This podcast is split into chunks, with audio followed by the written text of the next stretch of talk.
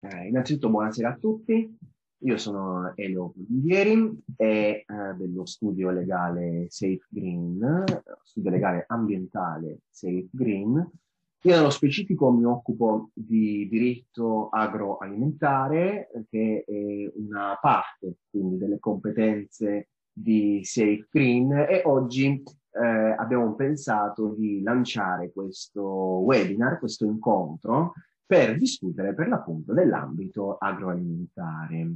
Nello specifico oggi parleremo di sicurezza alimentare e um, ne parleremo anche con, uh, discutendo insieme, insomma, delle ultime vicissitudini piuttosto confuse, per, per così dire, che eh, si sono verificate nell'ultimo, nell'ultimo periodo attorno al tema della sicurezza alimentare e ai vari interventi normativi nell'ambito della sicurezza alimentare nel nostro paese. Eh, lo faremo con l'avvocato Maria Adele Prosperoni, che è capo del servizio ambiente ed energia di Cooperative, e con il dottor Flavio Contursi, che è junior di Safe Green. Um, io vi ricordo che per ogni questione, ogni domanda, basta semplicemente aprire il microfono al termine degli interventi e poter parlare liberamente o scrivere in chat. L'approccio di questo incontro è quello che teniamo sempre durante i nostri webinar, quindi un incontro molto informale, una chiacchierata uh, amichevole attorno al tema della sicurezza alimentare, quindi vi invito assolutamente a intervenire uh, quando lo ritenete opportuno per interagire con noi. Uh, e vi ricordo anche che la sessione del webinar è in registrazione, perché come sempre i contenuti dei webisafe organizzati da SafeGreen sono disponibili anche on demand in formato podcast su tutte le piattaforme maggiori di streaming di podcast con il nome Stay Safe, un po' abbiamo voluto giocare con il nome e la denominazione dello studio legale, con il podcast Stay Safe, dove trovate, oltre alla registrazione di questo evento, anche la registrazione dei webisafe precedenti in italiano e in inglese per quelli internazionali. Io non vi tratterrei ulteriormente, faccio un brevissimo cappello introduttivo per, per, capire di cosa stiamo parlando. Oggi parleremo di sicurezza alimentare, il titolo preciso del webinar è Sicurezza alimentare tra prevenzione e repressione, le annose vicende della legge 283 del 62. Um, ehm, sarà più chiaro a breve, insomma, il perché di questa cornice. Ciò che voglio evidenziare eh, è sicuramente la rilevanza del tema sicurezza alimentare per due motivi che andremo ad approfondire eh, nel corso del webinar.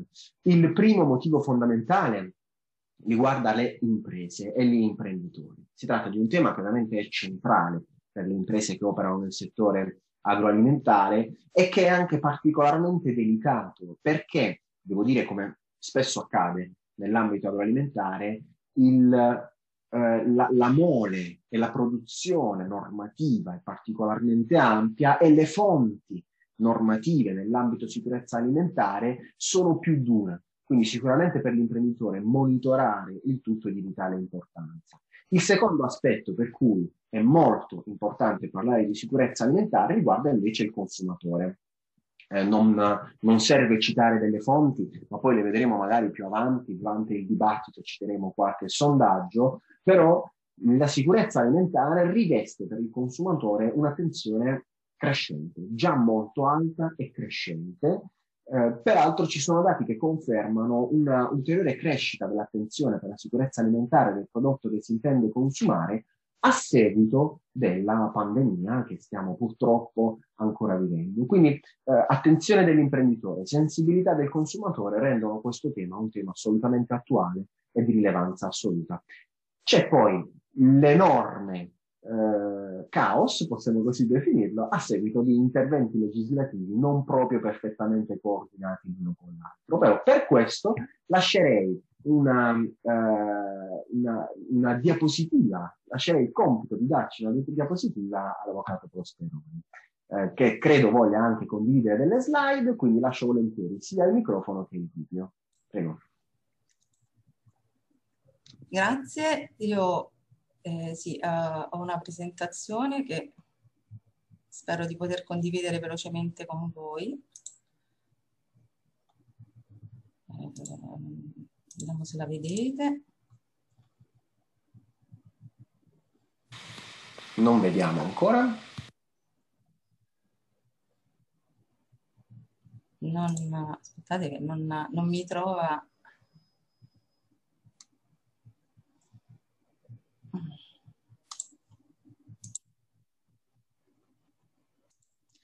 Intanto, mi, intanto, che cerco la presentazione, ecco l'ho trovata. Eh, intanto mi presento, io sono Maria Dele Prosperoni, sono avvocato, mh, mm, eh, ho lavorato per moltissimi anni, oltre vent'anni, in un'organizzazione agricola, eh, a tutela degli agricoltori e ehm, eh, diciamo da ormai un anno e mezzo sono capo servizio ambiente, energia eh, di Conf Cooperative eh, Conf Cooperativa è un'organizzazione che rappresenta le cooperative, il valore aggiunto di questa organizzazione e delle cooperative che si occupano un po' di tutti i settori, quindi abbiamo la possibilità di avere un panorama un po' a 360 gradi eh, di quello che sono insomma eh, le, le, emergenze, le criticità e le potenzialità di certi settori. la presentazione la vedete in questo momento? Sì, sì, adesso sì. Perfetto. E il tema della sicurezza alimentare è molto interessante e sono molto contenta, quindi vi ringrazio di questa opportunità perché mi ha consentito di approfondire queste vicende della legge 283 del 62 che in realtà eh, rappresentano secondo me un caso di scuola interessantissimo sotto due profili. Il primo è quello legato alla capacità di comprensione della imperscrutabile volontà del legislatore in molti casi che ci occupano. E eh, la seconda, la, diciamo, il secondo caso di scuola è legato invece alla, a tutta una serie di eh, ricadute poi sotto il profilo costituzionale, penalistico e quindi ricadute concrete che poi questa imperscrutabile volontà del legislatore determina. Eh, intanto per, io non so se abbiamo tutti addetti ai lavori, quindi mi permetto di aprire immediatamente una parentesi per circoscrivere l'ambito di riferimento di, questa, di, questo nostro intervento. Eh, innanzitutto parliamo di sicurezza alimentare, ma ne parliamo in un'accezione specifica, perché la sicurezza alimentare eh, nel corso degli anni ha, diciamo, ha assunto sempre più un approccio multidimensionale. La FAO nel 96 e poi con degli aggiornamenti del 2001 ha elaborato una una nozione onnicomprensiva di sicurezza alimentare eh, che si realizza quando tutte le persone in ogni momento hanno accesso fisico, sociale ed economico ad alimenti sufficienti, sicuri e nutrienti che garantiscano il soddisfacimento delle loro esigenze e preferenze per condurre una vita attiva e sana. Ecco, come potete vedere la nozione di sicurezza alimentare è molto ampia e eh, di fatto la sicurezza alimentare poggia su quattro pilastri, perdonatemi il mio computer è impazzito, eh, la sicurezza alimentare poggia su quattro pilastri essenzialmente, eh, la disponibilità, l'accesso, la stabilità, l'utilizzo. L'utilizzo è riferito all'adeguatezza del cibo rispetto ai bisogni sotto il profilo fisiologico e culturale e la sicurezza alimentare nel senso della tutela igienico-sanitaria è proprio una parte di questo pilastro dell'utilizzo. Quindi noi oggi ci occuperemo dei temi della sicurezza nel senso di eh, sicurezza igienico-sanitaria degli alimenti, ehm, che come vi dicevo rappresentano comunque un ambito abbastanza circoscritto. Eh, l'utilizzo eh, in termini di sicurezza alimentare sottende alla tutela di una serie di interessi, la, sicuramente il diritto costituzionale alla salute, il diritto commerciale alla sicurezza e qualità dei prodotti e dei diritti commerciali collettivi, tra i quali l'esercizio delle pratiche secondo principi di buona fede, correttezza, lealtà e, e, e trasparenza e altro.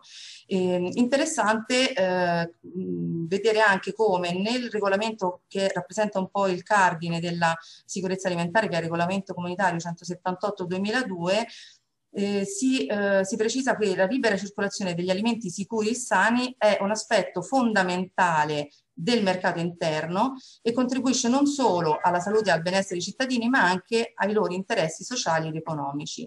Eh, perché io parto da uh, questa, così, questa premessa di carattere molto teorico? Perché quando andiamo poi a analizzare nel dettaglio le norme sulla sicurezza alimentare, in particolare tutto il pacchetto igiene eh, comunitario, elaborato a livello comunitario che rappresentano le norme orizzontali di tutela eh, rispetto alle norme settoriali che sono cosiddette norme verticali che sono definite per ogni settore di riferimento, nel pacchetto igiene che contiene tutta una serie di disposizioni finalizzate a disciplinare i controlli, l'analisi del rischio, la gestione del rischio, le responsabilità, i concetti di tracciabilità e rintracciabilità, il consumatore, di cui appunto ci parlava l'avvocato poc'anzi, eh, assume assolutamente una veste attiva.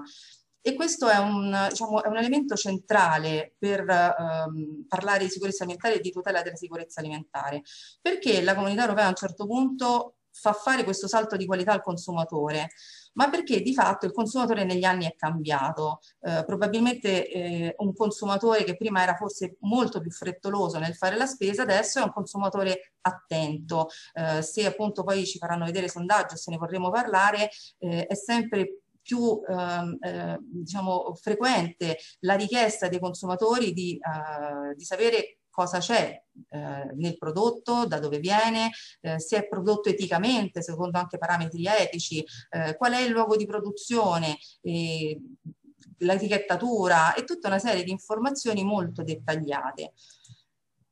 I consumatori non sono più solo consumatori, sempre più eh, amano configurarsi come dei consumatori o anche dei coproduttori. Perché? Perché di fatto entrano sempre di più anche nella scelta e nei processi produttivi e vogliono essere anche all'interno e elementi centrali di considerazione nella scelta di modelli produttivi. Soprattutto i consumatori adesso hanno molto chiaro quanto valga eh, il potere dello scontrino.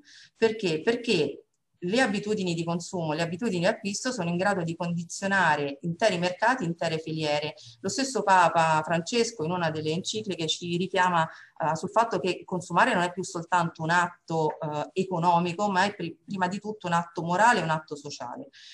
Ora, eh, il consumatore però di fatto quando va a acquistare eh, non cerca soltanto un prodotto, cerca un'esperienza, e da tempo eh, si è smesso di mettere nella cassetta eh, la frutta e soltanto la frutta perché nella stessa cassetta di frutta, nella stessa bottiglia di vino o di olio il consumatore si aspetta di trovare anche tutta una serie di valori, tutta una serie di dimensioni che sono legate a tanti elementi, che sono quelli che configurano secondo me e diciamo anche secondo quello che è l'evoluzione che c'è stata nei consumi, l'esperienza di acquisto.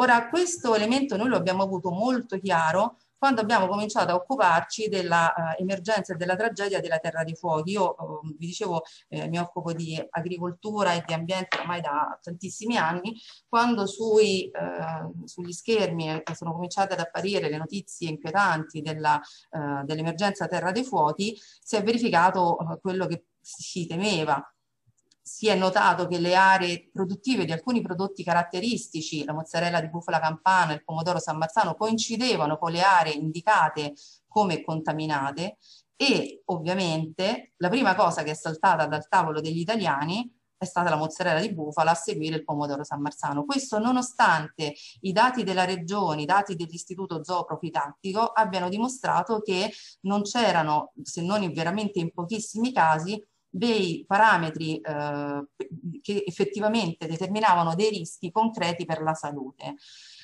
Ma come vi dicevo, il consumatore che di per sé è fedele e premia con i propri, con i propri acquisti eh, comunque eh, diciamo, il, i produttori, in questo caso il consumatore ha perso completamente di fiducia. E allora eh, si è detto in quel periodo che la camorra uccide anche senza le pistole perché intere filiere produttive sono state messe in ginocchio e ecco, in molti uh, ortofrutta, in molti negozi abbiamo visto apparire questi cartelli. In questo caso si comunica che i prodotti ortofrutticoli venduti in questo supermercato non provengono dalla zona contaminata, nella fattispecie stavamo a Caserta. Vedete, questo cartello rappresenta il fallimento, il fallimento di tutti, il fallimento delle istituzioni, il fallimento del sistema dei controlli, il fallimento anche di noi organizzazioni che non siamo state in grado probabilmente di comunicare adeguatamente eh, determinati valori, ma soprattutto il fallimento eh, del, di tutto il sistema di tutela in termini di sicurezza ambientale e di sicurezza alimentare. E soprattutto non siamo stati in grado di proteggere i nostri territori e il nostro territorio dalle nuove povertà che sono le più insidiose le più minacciose, che sono le, le povertà di qualità urbana, ambientale e identitaria. Ora, il primo strumento di prevenzione, quindi, e qui apro diciamo, il tema della prevenzione, quando parliamo di sicurezza alimentare, sicuramente il primo strumento di prevenzione è il territorio, il territorio inteso come ambiente, ambiente di produzione, tutela, la tutela ambientale, secondo me è assolutamente speculare alla tutela della sicurezza alimentare. Anche per questo le organizzazioni agricole, soprattutto quelle italiane, stanno conducendo da anni una battaglia serrata per avere comunque l'etichettatura d'origine trasparente eh, sui prodotti, proprio perché vogliono dare conto eh, del valore aggiunto che il territorio, un bel territorio, ha sul prodotto. Il legame oramai tra prodotto e territorio credo sia indissolubile e il territorio credo che sia il primo strumento di prevenzione. Detto questo, la domanda che ci dobbiamo porre oggi, che era un po' l'oggetto di questo webinar, è ma allora come facciamo a proteggere il consumatore dalle insidie che potrebbero minacciarlo? Cioè quali sono effettivamente i migliori strumenti di tutela? Strumenti repressivi? Ecco, anche qui voglio aprire una parentesi che richiama anche alla normativa ambientale. Quando dopo tanti anni è stato approvato il pacchetto sugli ecoreati, gli ambientalisti hanno esultato io devo dire che per anni mi sono occupata di danno ambientale, di bonifiche, e non, non, sicuramente c'erano delle fattispecie di reato che servivano, cioè il disastro ambientale, la mancanza di una norma sul disastro ambientale ha, ha mandato assolti eh, tantissimi imputati anche in casi con delle, diciamo, delle situazioni molto gravi di contaminazione. Quindi sicuramente servivano degli, dei reati che potessero eh, diciamo, eh, creare eh, diciamo, un complesso normativo più ehm, adeguato per determinate fattispecie, ma di fatto quando noi andiamo a punire eh, un soggetto che ha compiuto un disastro ambientale o se passeranno i reati agroalimentari in un disegno di legge che è in corso di discussione il disastro sanitario, il danno è fatto. Ora, su uh, temi importanti come sono la tutela ambientale, la tutela sanitaria, la tutela della sicurezza alimentare, noi dobbiamo ragionare assolutamente in termini di prevenzione. Quindi più, prima ancora che di repressione, io credo sia importante ragionare in termini di prevenzione e alla prevenzione è sicuramente ispirata la legge 280 del 62, ma anche il pacchetto della, di tutte le norme eh, che stanno nel pacchetto igiene di cui vi parlavo prima. Ecco, vedete, questo è tutto quanto eh, l'iter della nozione di rischio, pericolosità, esposizione che noi troviamo declinati nel regolamento 178 del 2002 e eh, anche le nostre leggi, appunto la nostra legge 283 del 62 che molto prima del pacchetto igiene noi già avevamo la normativa orizzontale sull'igiene dei prodotti alimentari, eh, anticipa la soglia della tutela alla fase in cui non abbiamo ancora un pericolo concreto che si è verificato, ma abbiamo un pericolo presunto astratto. La eh, concreta nocività eh, di, un, di, un, alimento che consegue a determinate condotte in realtà rappresenta nella 283 del 62 eh, un'ipotesi, passatemi il termine, di, di aggravante.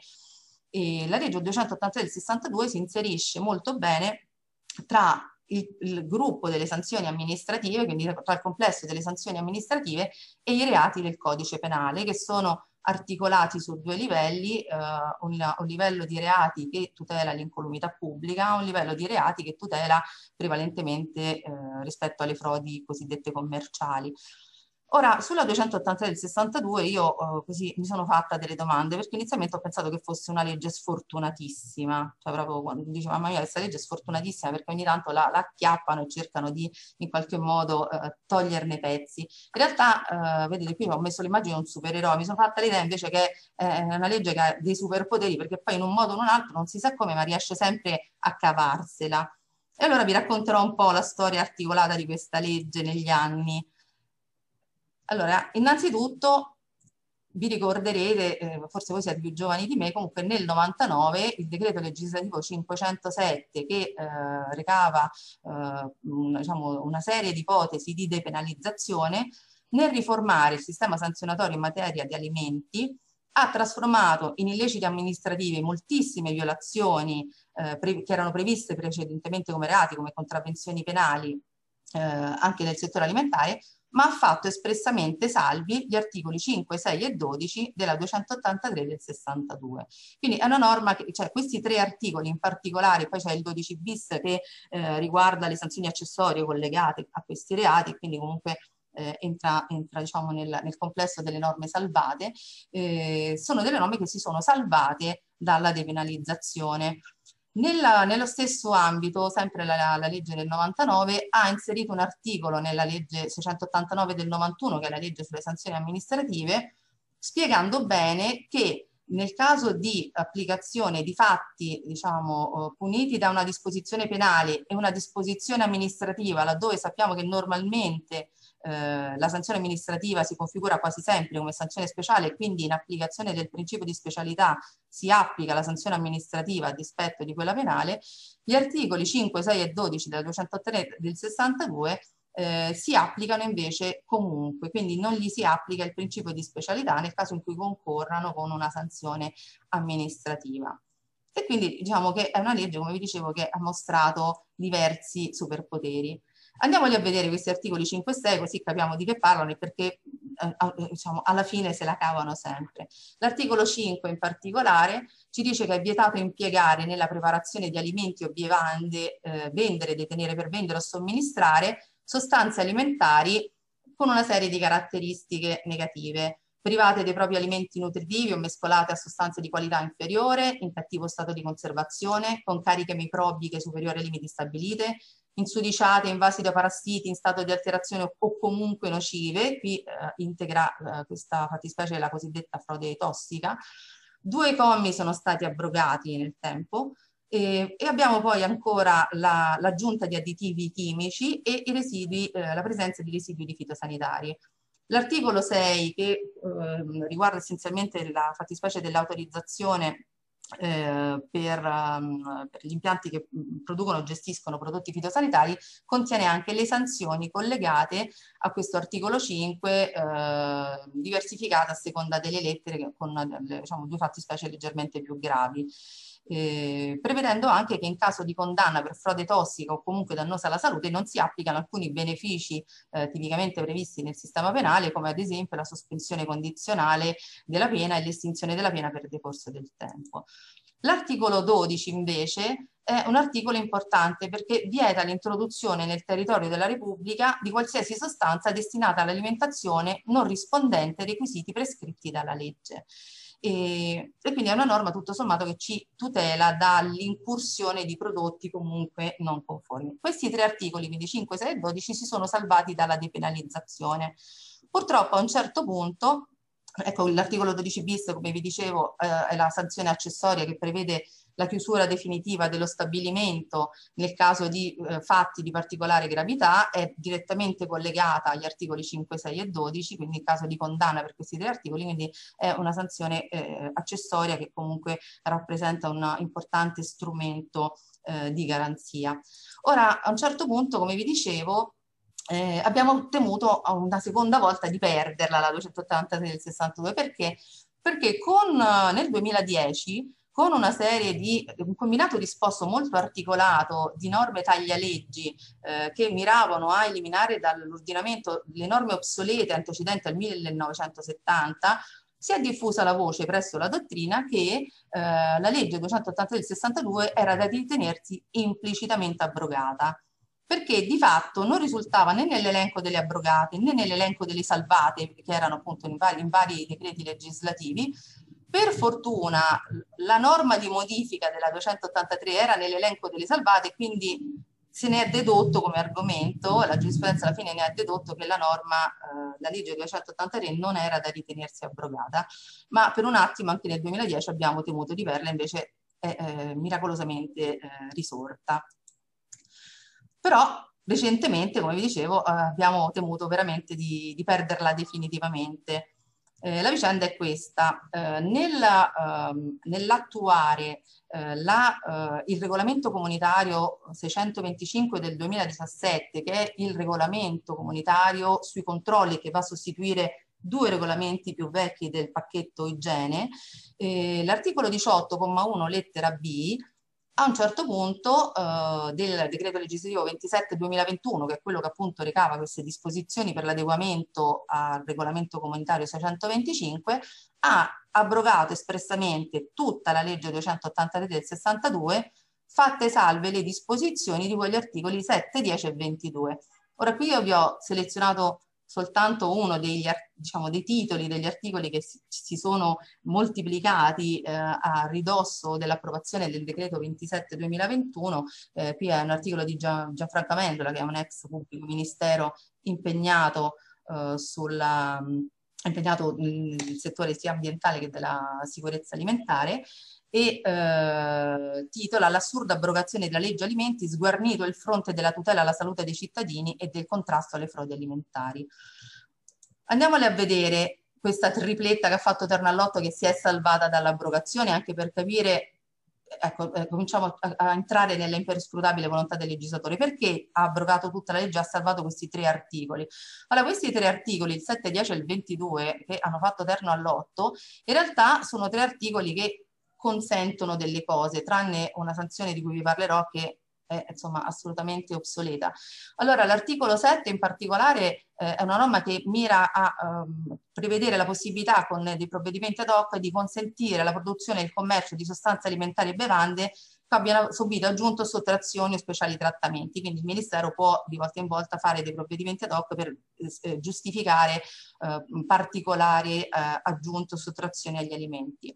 L'articolo 10 eh, è, eh, prevede, la cioè, prevede, che ci sia eh, un provvedimento che elenca le materie coloranti per carta e imballaggi destinati al settore alimentare che siano consentiti. Quindi eh, nell'articolo 10 c'è una sanzione che mh, punisce chi appunto imballa uh, un alimento con uh, un materiale eh, in cui siano presenti dei coloranti non consentiti. Quindi per capirci nell'abrogazione hanno abrogato la norma che, consente, eh, vieta di mettere in commercio un um, prodotto invaso da parassiti, quindi un prodotto invaso da parassiti teoricamente sì, un prodotto in un imballaggio blu non, con un colore non consentito no. E l'articolo 22 eh, è sempre una norma che prevede eh, la possibilità per il Ministero di approvare, anzi prevede la competenza del Ministero ad approvare un elenco degli additivi chimici consentiti nella preparazione e conservazione degli alimenti. Quando abbiamo visto l'abrogazione di questa norma eh, operata con questo decreto legislativo, ci siamo tutti andati a chiedere chi fosse il colpevole per la verità perché alcuni addirittura avevano detto guardate notte tempo, nella notte nella pubblicazione in gazzetta eh, è, stata, eh, è stata abrogata subdolamente la legge. No, non è vero, è tutto alla luce del sole. Se vi prendete gli atti governo e eh, andate proprio sul sito della, della Camera dei Deputati, trovate la richiesta della conferenza delle regioni il parere della conferenza Stato-Regioni sull'atto governo che era la, lo schema di decreto legislativo in corso di approvazione in cui, mi, mi scuso per la scarsa qualità eh, della slide, ma era proprio la fotocopia del documento, in cui la conferenza Stato-Regioni subordina il parere positivo a questo decreto all'abrogazione di tutta la legge 283 del 62. Quindi eh, la richiesta è stata fatta inspiegabilmente dalle regioni, è vero che nella 283 62 nei primi articoli ci sono delle norme che attengono ai controlli, ma di fatto quella normativa non è una normativa che eh, nella sua integralità attiene ai controlli. Ci sono stati dei salvataggi. Eh, allora, il primo salvataggio, che non è stato un salvataggio, vedete ci ho messo un fantasma perché è stato un intervento fantasma, hanno provato a inserire la norma di salvezza di questa, così, la, quindi la norma che abrogava l'abrogazione, la norma abrogante, nell'articolo 34 del decreto sostegni.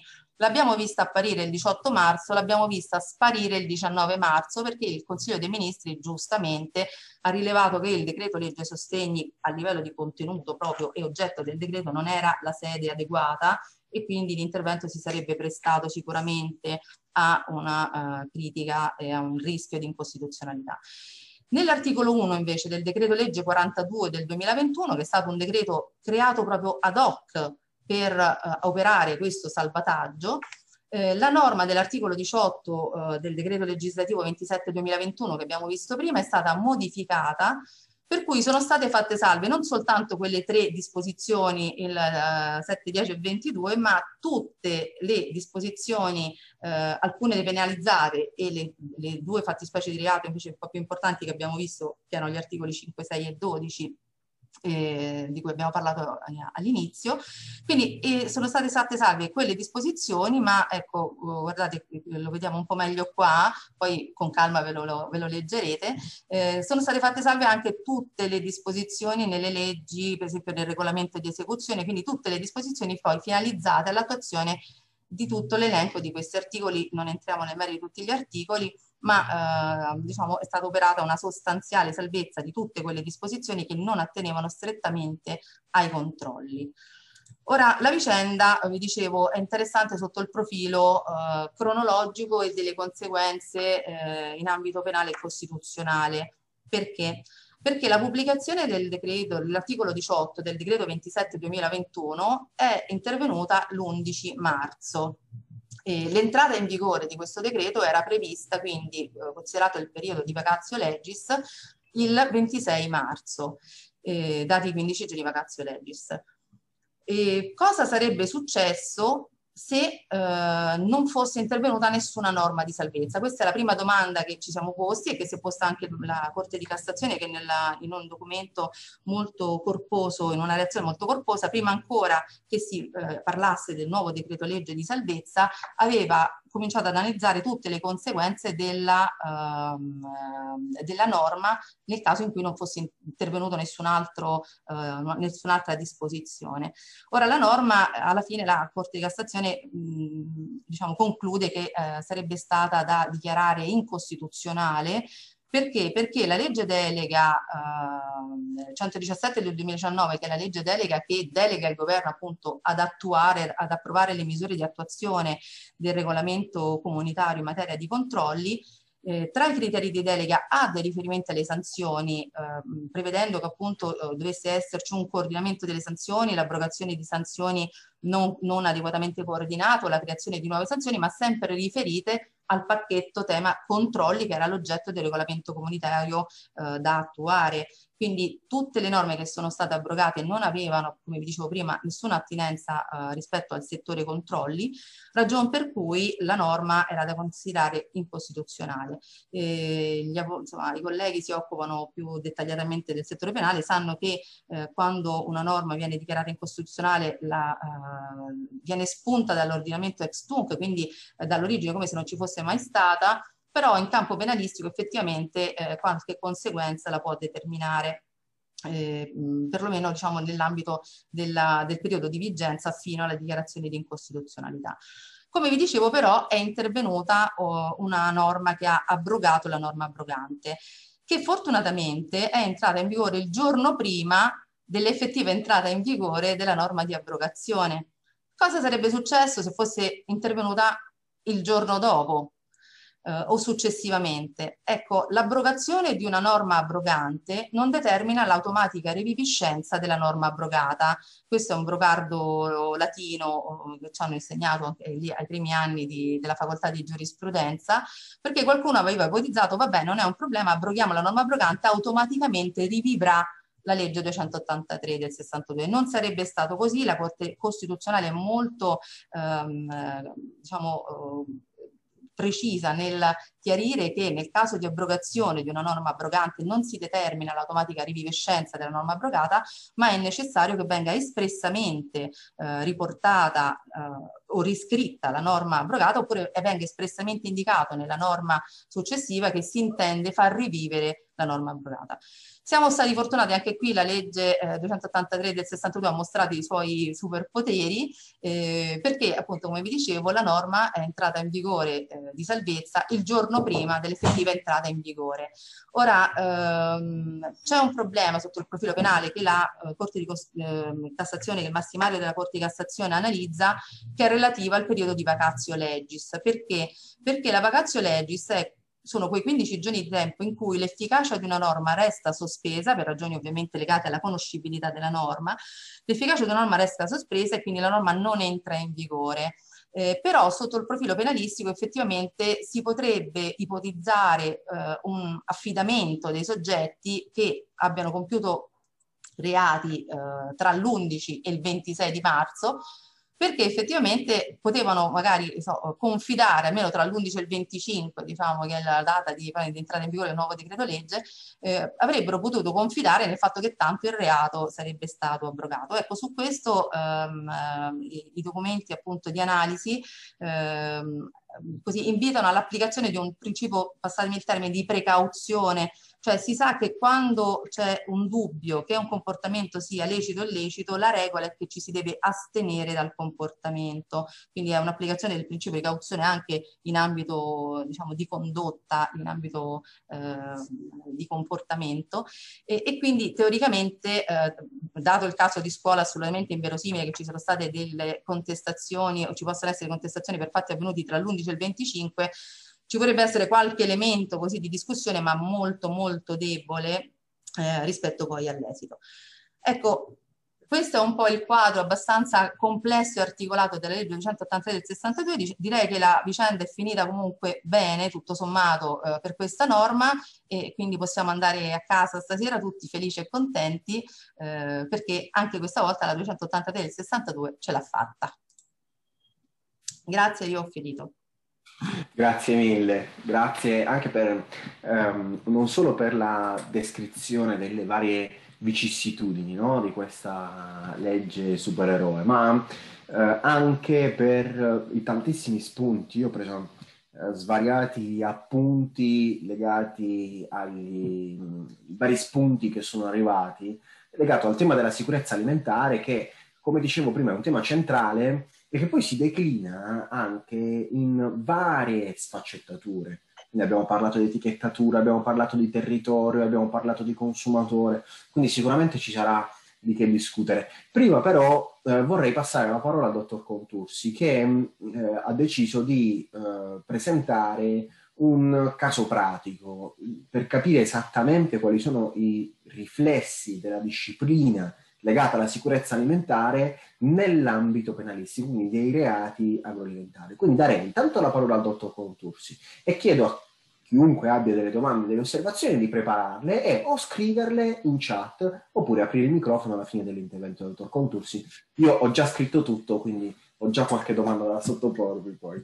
Prego Flavio. Perfetto, ti ringrazio Elio. Allora, molto brevemente per lasciare spazio poi a un dibattito in materia. Io ho portato una recentissima, vorrei insomma spendere due parole su una recentissima sentenza della Corte di, di Cassazione, della terza sezione penale, esattamente la mh, 9349 del 2021, che è stata insomma di novembre, poi è stata depositata successivamente, che è ad oggetto un po' sulla scorta di quello che diceva l'avvocato Prosperoni del, del tema della, della repressione, della, della, prevenzione più che repressione delle, delle condotte illecite, perché questa sentenza fa riferimento al, insomma, è andata alla Cassazione con una, un'operazione ermeneutica, andata diciamo, a delineare quelli che sono i confini del, della condotta rilevante eh, per quanto riguarda l'articolo 5, lettera B della legge 283 del 62.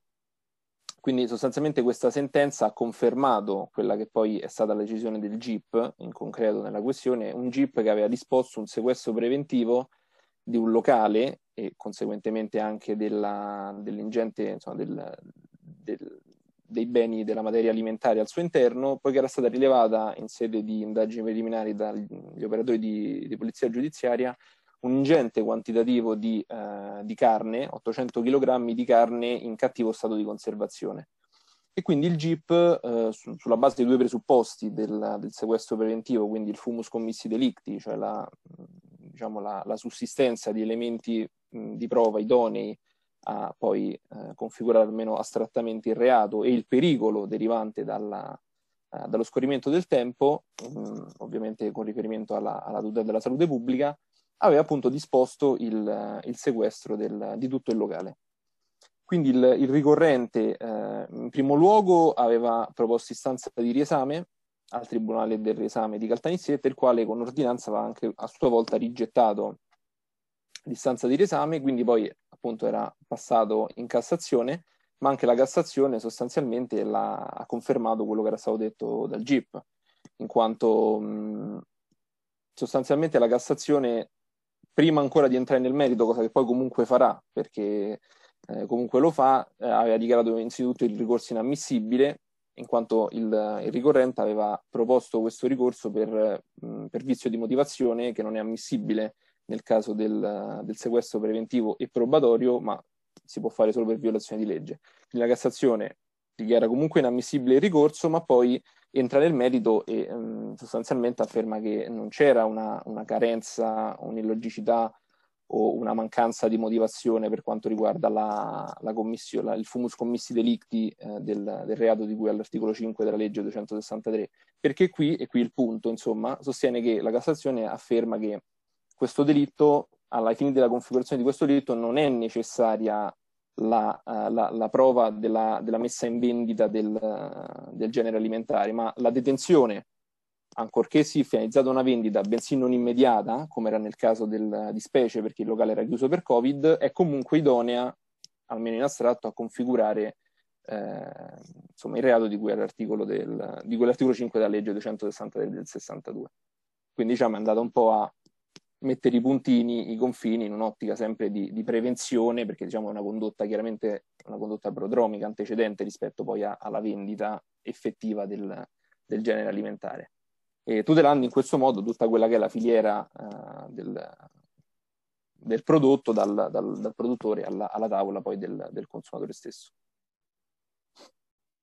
Quindi a questo punto io, visto che manca un quarto d'ora, ho riassunto velocissimamente quella che è il punto della sentenza, lascerei spazio a domande, insomma aprirei il dibattito, ecco.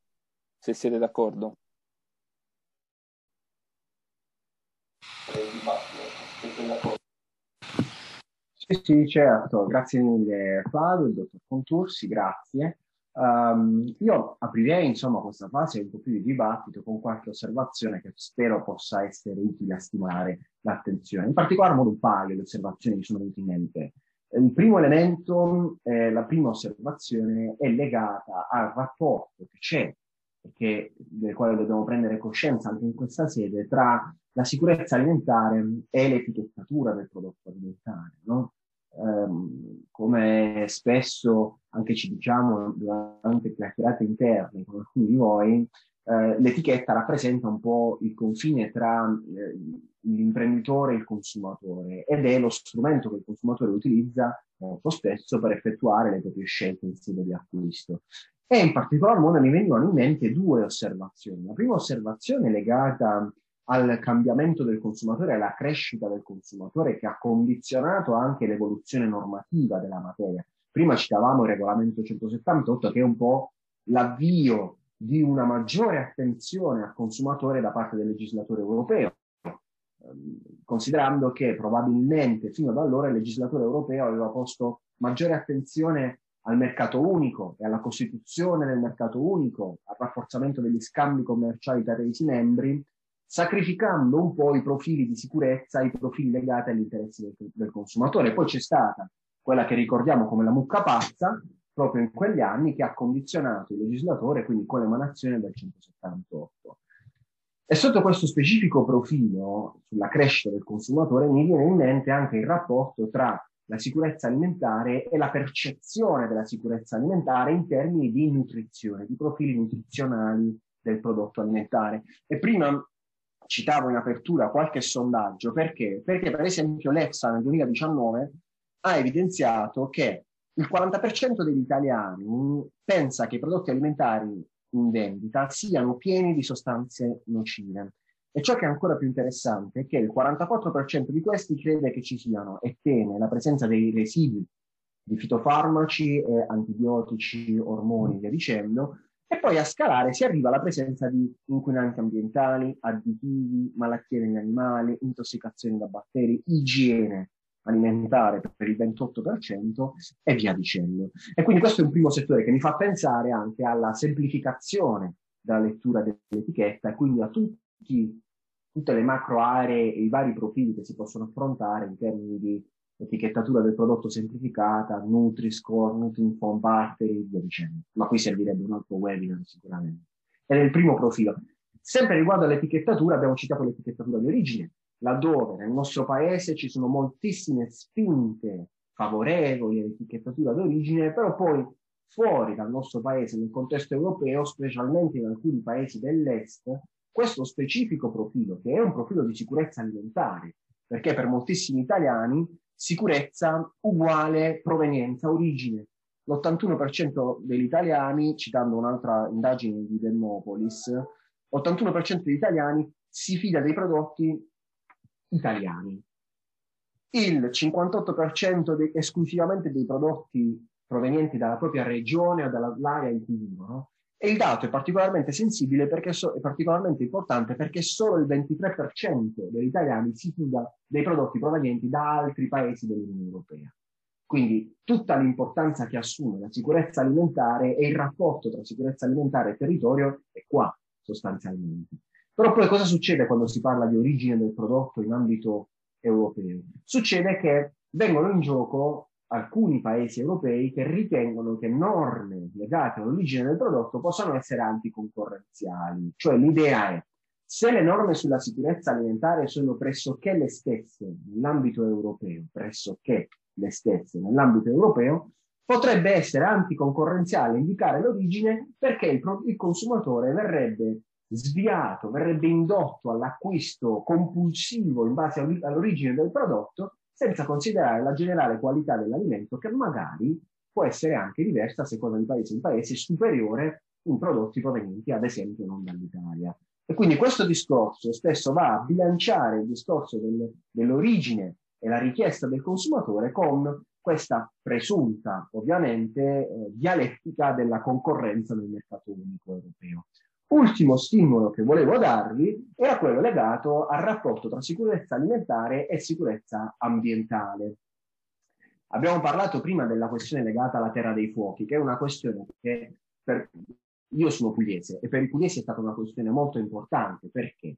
Perché quando c'è stata eh, l'enorme problematica della terra dei fuochi, ehm, la Puglia e soprattutto la zona del Foggiano si è ulteriormente impegnata nella produzione di pomodoro, ad esempio, e altre zone della Puglia hanno incrementato la produzione di mozzarella. Questo ha portato a uno spostamento di alcune imprese, allo spostamento dell'attenzione del consumatore, che ha ripercussioni ancora oggi, perché da un lato c'è Napoli che richiede la certificazione di origine per il proprio pomodoro, Dall'altro lato c'è la zona del Foggiano che non solo si ribella e si oppone nelle sedi istituzionali a questa certificazione, ma oggi presenta una propria richiesta, una propria domanda di DOP per il pomodoro di Foggia.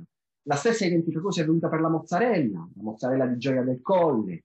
È stata richiesta la certificazione di origine con l'opposizione della regione Campania. Quindi tutti questi elementi, e qui chiudo, tutti questi elementi che partono dalla sicurezza alimentare, poi non sono questioni legate semplicemente, come spesso è nell'immaginario collettivo, al controllo dell'autorità sull'igiene del prodotto all'interno delle imprese, ma sono questioni che condizionano anche la vita del consumatore, e come diceva giustamente la collega Avvocato Prosperoni, condizionano anche la vita delle imprese, la vita di tutti i giorni delle imprese. Quindi diciamo che si tratta di un tema centrale per vari aspetti, come dicevamo in apertura. Io, mh, dopo avervi dato questi, questi brevi spunti, eh, lascerei la, mh, la palla, il microfono, il video, volendo, a chiunque voglia porre delle domande. Ringrazio innanzitutto l'avvocato Finocchietti e l'avvocato Zortea anche per essersi mostrati in video, fa sempre piacere vedere oltre che ascoltarvi e ovviamente prego per qualsiasi domanda siamo a disposizione.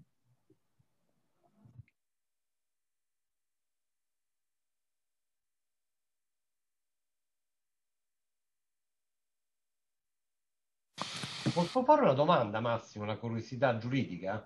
Veloce? Mi sentite? Sì, sì, prego, prego, prego. Eh, allora, al di là del tema, vi ringrazio, molto interessante, eh, anche per noi che in particolare ci occupiamo di cose un pochettino più puzzolenti delle, delle primizie della Terra. Eh, parlo della, della rifiutologia, come la chiamiamo noi in gergo. Eh, no, però c'era una questione che mi, eh, mi, sollecitava il punto proprio Flavio, ma la butto lì, poi avremo modo, non so di affrontata.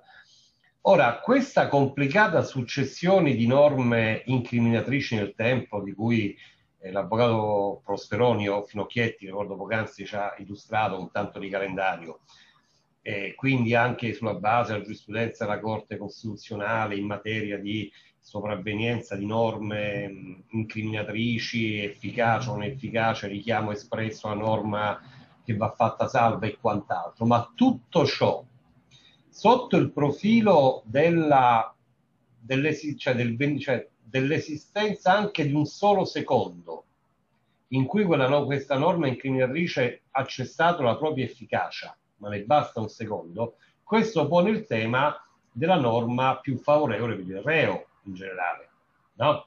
che è un principio, come sappiamo, cardine su cui gli avvocati penalisti, vedono il dottor Contursi, eh, cioè, come dire, è sempre un po' l'asso di bastoni in qualche maniera.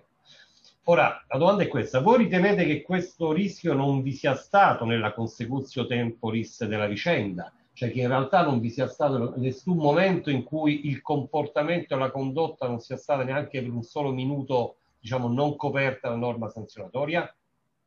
Punto interrogativo.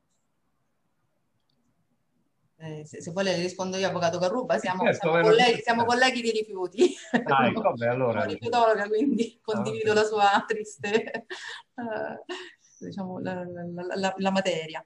E allora, di fatto è stato scongiurato questo rischio perché come, ehm, come cercavo insomma di visualizzare, perché era abbastanza articolata la successione della, delle date, eh, in realtà la, l'abrogazione, cioè la, diciamo, la, norma che ha mh, rimodificato la norma abrogante è entrata in vigore il giorno prima dell'effettiva entrata in vigore della norma di abrogazione, per cui l'hanno, l'hanno modificata proprio in extremis il giorno mm. prima. L'unico problema, come vi dicevo, che potrebbe esserci è eh, rispetto al periodo di vacazio legis, perché sul piano dell'affidamento qualcuno potrebbe dire che comunque, sebbene da un punto di vista costituzionale e della successione delle norme, eh, la vacazio legis è un periodo in cui la norma non è efficace, quindi non esiste ancora nell'ordinamento perché non è vigente, però potrebbe aver creato affidamento, quindi errori, c'è cioè tutto il tema dell'errore. L'errore scusabile nella contravvenzione, questi hanno usato le contravvenzioni per cui eh, però, è, però è un argomento veramente molto debole, quindi io sconsiglierei di...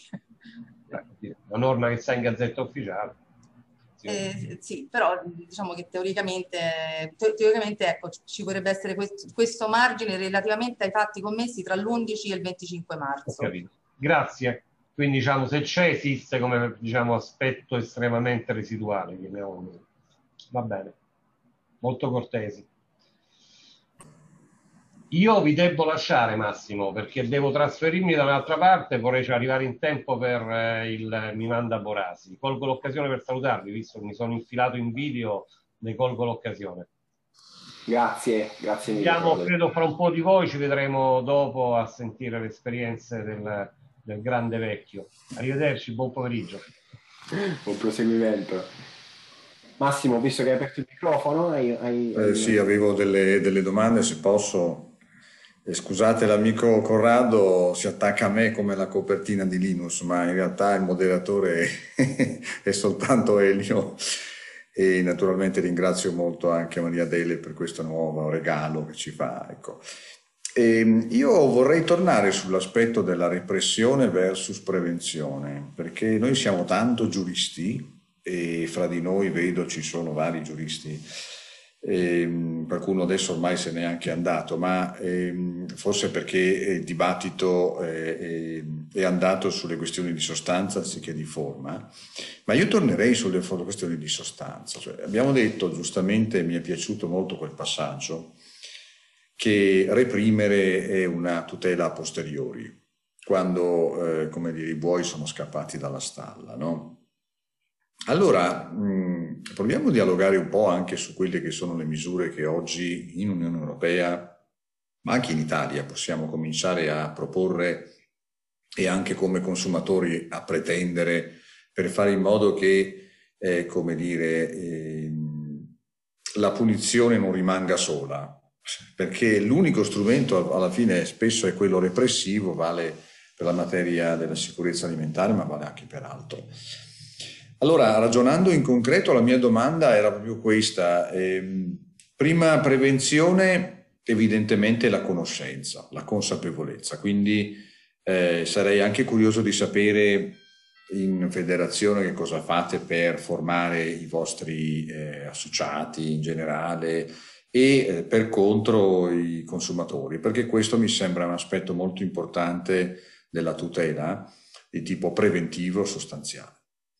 Secondo, una, diciamo così, una fiscalizzazione della tutela e ciò che è stato fatto più volte oggetto di mh, proposte di disegni di legge Nel 2015, ricorderete, uscì anche una, un disegno di legge delega sulla delega fiscale verde, per dire cominciamo a tassare almeno sulla componente IVA i prodotti e i servizi eh, anche in base alla qualità green. Allora, sarebbe interessante sapere se si potesse ragionare con i nostri tributaristi, diciamo, cioè gli amici colleghi tributaristi su questo, perché io credo che eh, ovviamente attraverso il meccanismo della certificazione o della virtuosità eh, a punti, perché anche questo potrebbe essere, cioè ti applico eh, di standard un'aliquota IVA, se ti comporti male per tre volte ti revoco la straordinarietà di quell'aliquota e te la riporto al, al, livello base, che è punitivo, forse molto più di una sanzione da 300, 400, 500 euro che può erogare poi un giudice, o anche 3.000 voglio dire, eh, perché, perché, colpisce il tuo il risultato, il tuo fatturato. No? Ecco, allora a proposito di queste due, formazione, consapevolezza e fiscalità, facciamo il punto. Eh, allora, sulla formazione, per quanto mi riguarda, sfondo una porta aperta. Io sono una maniaca della formazione, penso che sia un momento importantissimo di, di prevenzione, come giustamente ha detto lei. E, mh, personalmente, eh, nella, nella, mia confederazione, sia prima, quando mi occupavo appunto solo di agricoltura, che adesso eh, sistematicamente organizzo corsi di formazione. Ecco, io adesso mi occupo prevalentemente dei temi dell'ambiente e dell'energia e a supporto della federazione Fedagri, che è la federazione di settore interna a Confederazione cooperativa che si occupa di agricoltura anche del settore agroalimentare, stiamo proprio organizzando, io sono qui da un anno e mezzo, una, una, sì, una tabella di marcia di momenti formativi eh, che sono determinanti secondo me per le imprese. E, il rapporto con i consumatori anche è un'alleanza importante secondo me perché nel momento in cui il produttore si allea col consumatore mi passi il termine, ci mette la faccia poi sulle cose, si crea una, un rapporto di di fiducia anche perché vede nel settore dell'agricoltura soprattutto siamo partiti male perché tanti anni fa eh, diciamo, i consumatori e gli agricoltori erano proprio su due livelli diversi e, ancora c'è una, una, fascia di ambientalisti che eh, pensa che l'agricoltura sia la nemica. Eh, ma con tutta l'evoluzione che c'è stata anche nella, a livello comunitario con la PAC e quindi tutta eh, la consapevolezza del ruolo positivo che invece la produzione agricola e l'agricoltura ha eh, in termini di tutela ambientale, presidio del territorio, manutenzione del territorio e sicurezza alimentare l'alleanza con i consumatori è strategica e determinante, quindi su questo io eh, le do pienamente ragione.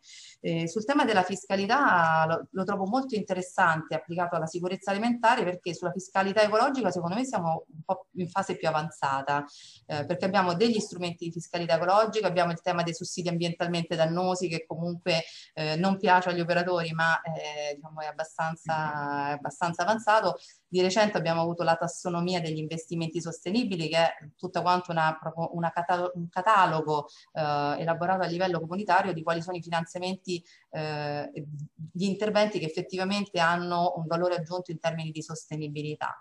Quindi sulla, diciamo, sulla mh, poi beh, è in discussione la carbon tax, eh, la possibilità di applicare una carbon tax anche per i prodotti importati perché fanno concorrenza sleale spesso perché hanno norme ambientali diverse dalle nostre. Quindi sulla, sul, secondo me sulla fiscalità ecologica siamo un po' più avanti. In termini di sicurezza, applicare un criterio del genere anche sulla, sulla materia della sicurezza alimentare sarebbe molto interessante, credo, da, da studiare e da approfondire. Grazie.